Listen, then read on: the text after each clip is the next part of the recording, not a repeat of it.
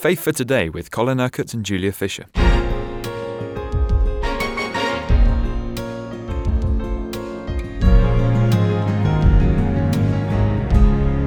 Well, Colin, with Christmas now behind us, you are looking ahead to 2009. Yes, and what we need more than anything else as Christians is vision.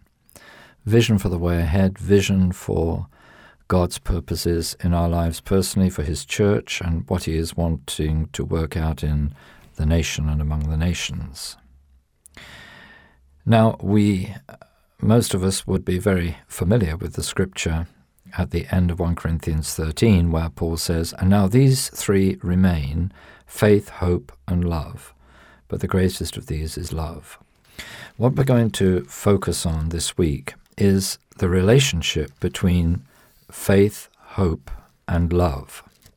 How these three really are to intertwine in the life of every believer. And we're going to begin with hope because Paul says this when he's writing to the Colossians. We always thank God, the Father of our Lord Jesus Christ, when we pray for you, because we have heard of your faith in Christ Jesus and of the love you have for all the saints.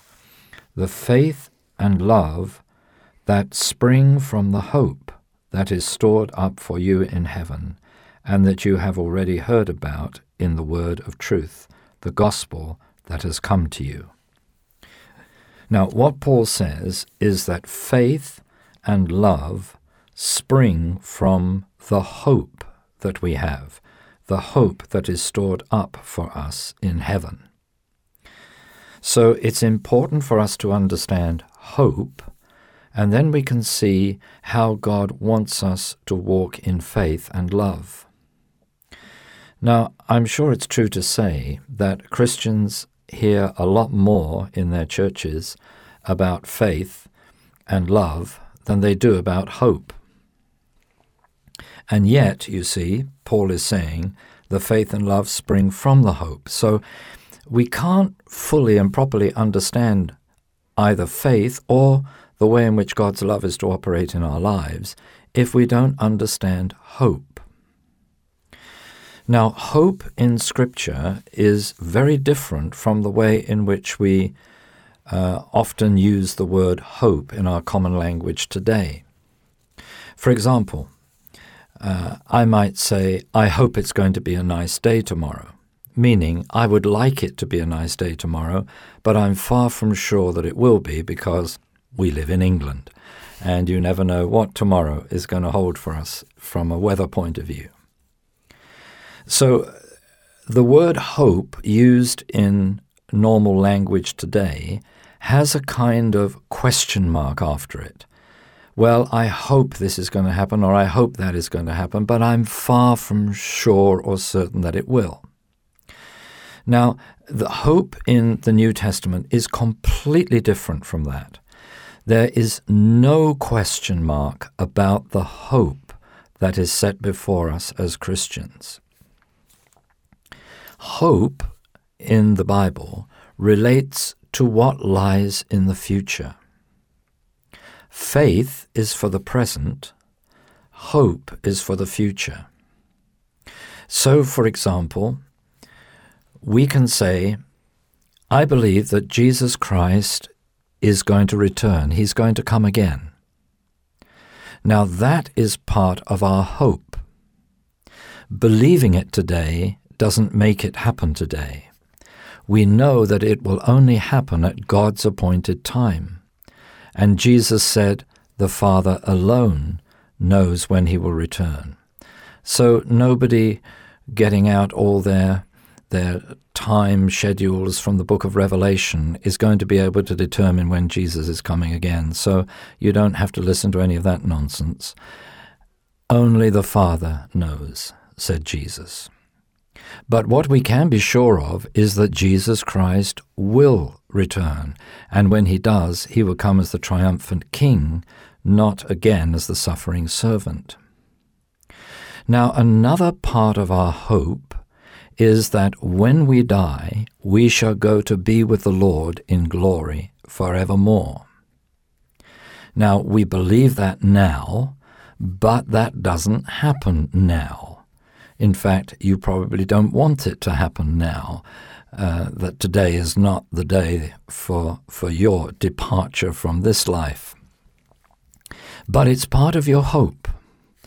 It's not some vague, well, I hope I'm going to be all right when I die. If you're a Christian who's born again, filled with the Spirit, and you are living in relationship with the Lord Jesus Christ, you can be sure and certain of your eternal destiny. It's part of what Peter calls the inheritance that we have that will never perish, spoil, or fade. So that's another part of our hope. Now, why should Paul say that faith and love spring from this hope, from our expectation of what is going to happen to us in the future? Because he says that our hope is stored up for us in heaven. In recent years, the Alpha course has become very popular. The purpose of that is to is to be aimed at those outside the church. What the Church of Jesus Christ needs more than anything else today is an Omega course. Alpha course for the world, but an Omega course for the church. Now, what do I mean by that? Well, you remember that Jesus is the Alpha and the Omega. Now, Alpha is the first letter in the Greek alphabet, and Omega is the last letter in the Greek alphabet. He is therefore the first and the last, the beginning and the ending. Now, what the scriptures teach us is this that we really need to become what I'm going to call an Omega people. That we are a people that are looking to the future we are a people of hope. And the scripture says, hope does not disappoint us. Now, what, what do I mean by this? I mean that the decisions we make today and the way we choose to live today are influenced by what we believe about the future. So, you see, the scripture says that if we have this hope, we will purify ourselves today. We will seek to live a holy, godly, obedient life today. Because we're not simply concerned about short term gains of God meeting a, a, need in our life today, but we are people with a vision for the future. We are a people that understand the way we live today is going to affect our eternal destiny. Because although we have assurance of our salvation, we will all have to face the day of judgment, and on that day God will reward each one according to what he has done.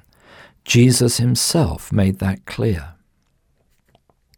So, the decisions you make today in terms of the way you live, your obedience to the Word of God, your openness to the Holy Spirit of God, will all affect that future hope that you have. And if you think about it, you will spend eternity in heaven in the glory of God.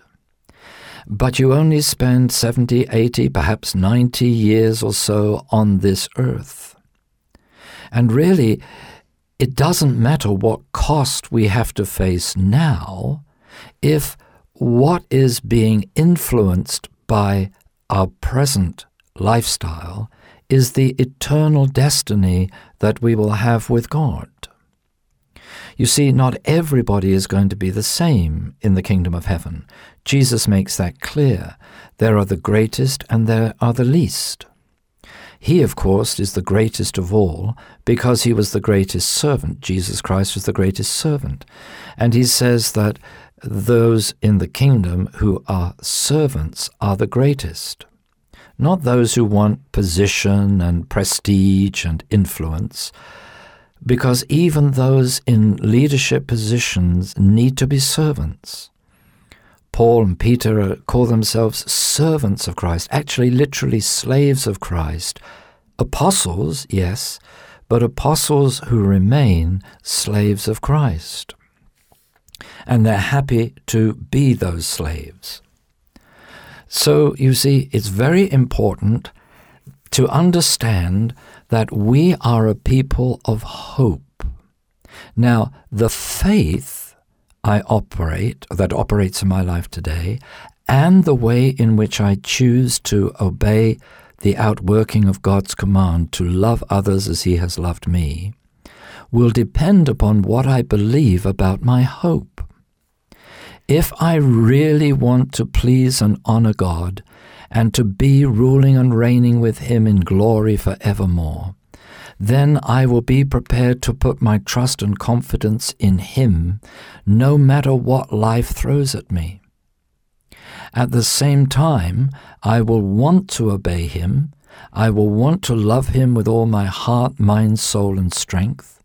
I will be prepared to love my neighbor as myself and I will love my fellow believers as he has loved me by being prepared to lay my life down for them, which means that I will live for them and not for myself. So, the vision we need for this coming year is that we shall be an Omega people, a people that are living today to see God's future purpose fulfilled in our lives, in His church, and among the nations.